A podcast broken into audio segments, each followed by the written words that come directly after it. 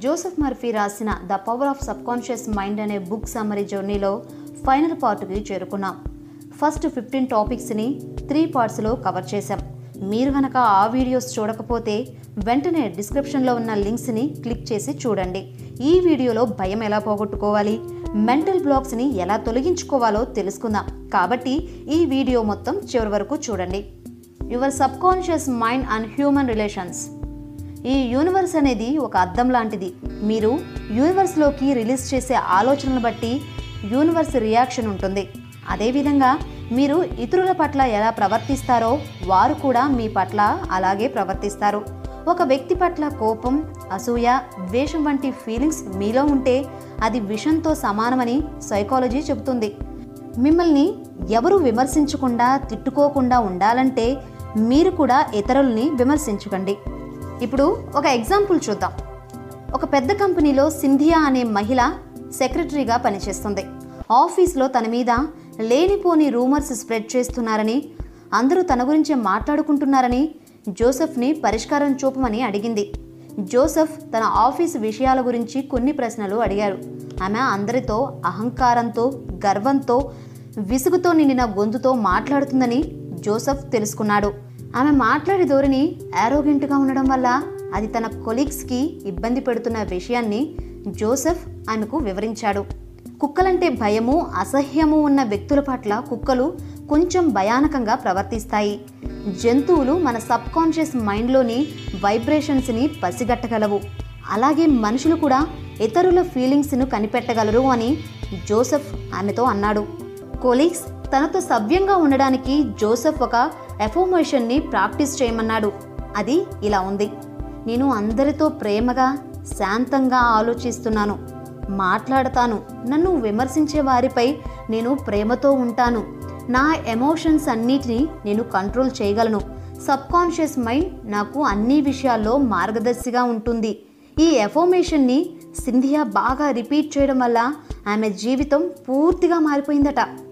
మనిషి యొక్క కోపం గురించి జోసెఫ్ ఈ విధంగా చెప్తారు. మీరు అనుమతిస్తే తప్ప ఎదుటి వ్యక్తి మాటలు మీకు కోపం తెప్పించవు. కోపం వచ్చినప్పుడు మన మనసు నాలుగు దశల్లో ప్రయాణిస్తుంది. ముందు అవతల వ్యక్తి అన్న మాటల గురించి ఆలోచించడం. తర్వాత అతని మీద కోపం అనే భావాన్ని మన మనసులో నింపుకోవడం. ఆ కోపాన్ని వ్యక్తపరచాలని అనుకోవడం. తర్వాత మీ కోపాన్ని ప్రదర్శించడం. ఇవన్నీ మన మనసులోనే ముందు జరుగుతాయని తెలుసుకోవాలి. కోపం అనేది మనశ్శాంతి లేకుండా చేస్తుంది. అందుకే కోపాన్ని కంట్రోల్లో ఉంచుకోవాలి. ఇలా ఫీలింగ్స్ని కంట్రోల్ చేసుకున్నప్పుడు మీ హ్యూమన్ రిలేషన్స్ అనేవి మెరుగుపడతాయి. How to use your subconscious mind for forgiveness. చాలామంది కష్టాలు వచ్చినప్పుడు దేవుణ్ణి నిందిస్తారు. కానీ అది చాలా పెద్ద తప్పు. మన కష్టాలకి దేవుడికి ఏ సంబంధం లేదు. కేవలం మన మైండ్లో ఉన్న వ్యతిరేక ఆలోచనల వల్లే ఇలాంటి పరిస్థితులు ఏర్పడతాయి. మనల్ని మనం క్షమించుకోవడం ఎలా? కొంతమంది ఎప్పుడో జరిగిపోయిన తప్పులకి ఇంకా బాధపడుతూనే ఉంటారు. అలాంటి వారి కోసం జోసెఫ్ ఈ ఎగ్జాంపుల్ చెప్పారు. ఒకసారి జోసెఫ్ దగ్గరికి ఆర్థర్ అనే వ్యక్తి వచ్చాడు. అతని భార్య ఇంకో వ్యక్తితో ఉండడం చూసి ఆర్థర్ అతన్ని అక్కడికక్కడే కాల్చి చంపేశాడు. జైలుకు వెళ్ళి వచ్చినా తను ఆ వ్యక్తిని చంపినందుకు బాధపడుతూనే ఉన్నాడు. అప్పుడు జోసెఫ్ ఆర్థర్తో ఇలా అన్నాడు మన శరీరంలో ప్రతి కణము పదకొండు నెలలకు ఒకసారి మార్చబడుతుంది. ఆ విధంగా హత్య చేసిన ఒకప్పటి ఆర్థర్ ఇప్పుడు ఉన్న ఆర్థర్ ఒకరు కాదని వివరించాడు. ఈ మాటలు అతన్ని బాగా ఇన్ఫ్లుయెన్స్ చేశాయి. ఒక పెద్ద బరువు గుండెల్లో నుంచి తీసినట్టయింది ఆర్థర్కి సో మనం కూడా జరిగిపోయిన పొరపాట్లని తలుచుకుంటూ బాధపడడం ఆపి మనల్ని మనం క్షమించుకున్నప్పుడు ప్రశాంతంగా ఉండగలం. ఇతరుల్ని క్షమించడం ఎలా? ఎవరైనా మనల్ని మోసం చేసినా మనతో గొడవపడినా వారి మీద కోపం పెంచుకుంటాం. వారు గుర్తొచ్చినప్పుడల్లా మన మూడంతా పాడైపోతుంది. దీనికి అసలైన పరిష్కారం వాళ్ళని క్షమించి వదిలేయడమే అని జోసెఫ్ అంటారు. ఇక్కడ క్షమించడం అంటే అతనితో రిలేషన్ మెయింటైన్ చేయడం ఇష్టపడడం కాదు. కేవలం అతనికి మంచి జరగాలని కోరుకోవడం. ఒక రకంగా మనం చేసే పని స్వార్థమైనది. ఎందుకంటే ఇతరుల మంచి కోరుకుంటే మనకి మంచి జరుగుతుంది కాబట్టి. అలా మంచి కోరుకొని అతన్ని క్షమిస్తే కొంతకాలానికి అతను మీ ఆలోచనలోకి రావడం మానేస్తాడు. మీరెప్పుడైనా అతన్ని గుర్తు చేసుకున్నా లేదా అతను ఎదురుపడినా మీలో కోపం మళ్ళీ వస్తుందంటే మీరు అతన్ని పూర్తిగా క్షమించలేదని అర్థం. క్షమించడం కూడా ఒక కళే అని జోసెఫ్ అంటారు. How your subconscious mind removes mental blocks మన సబ్కాన్షియస్ మైండ్ మానసిక ఇబ్బందుల్ని ఎలా తొలగిస్తుందో ఈ చాప్టర్లో చూద్దాం. ఏదైనా ఒక కొత్త అలవాటు నేర్చుకోవాలన్నా దాన్ని వదిలించుకోవాలన్నా సబ్ కాన్షియస్ మైండ్ చాలా కీ రోల్ ప్లే చేస్తుంది. మనం చిన్నప్పుడు సైకిల్ నేర్చుకునేటప్పుడు చాలా ఇబ్బంది అనిపించేది. మనం రోజు సైకిల్ తొక్కడానికి ప్రాక్టీస్ చేసే కొద్దీ అది ఈజీ అయిపోతుంది. అలా కొన్ని రోజులకి సబ్ కాన్షియస్ మైండ్ దాన్ని ఆటోమేటిక్గా మన బుర్రని ఉపయోగించాల్సిన అవసరం లేకుండా చేస్తోంది. అదే సబ్ కాన్షియస్ మైండ్కి ఉన్న పవర్.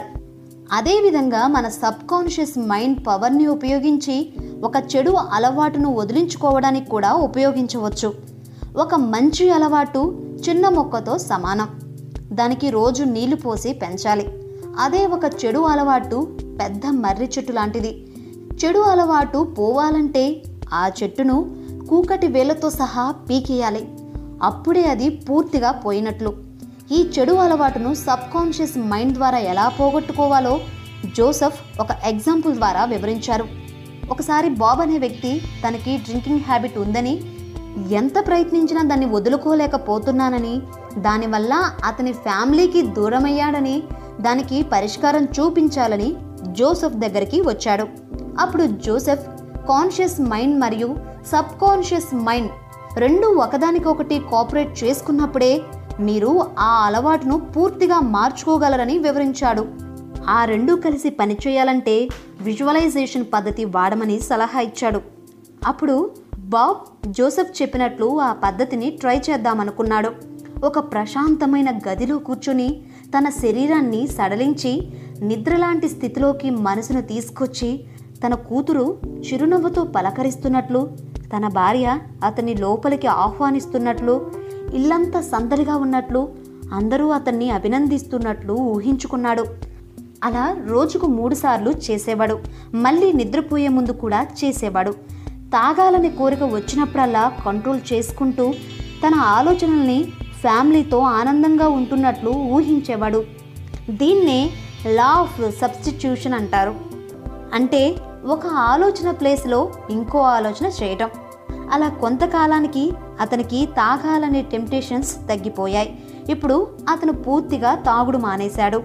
ఒక చెడు అలవాటు మానాలనే బలమైన కోరిక కనుక మీకుంటే యాభై ఒక్క శాతం అది నయమైనట్టే అని జోసఫ్ అంటారు.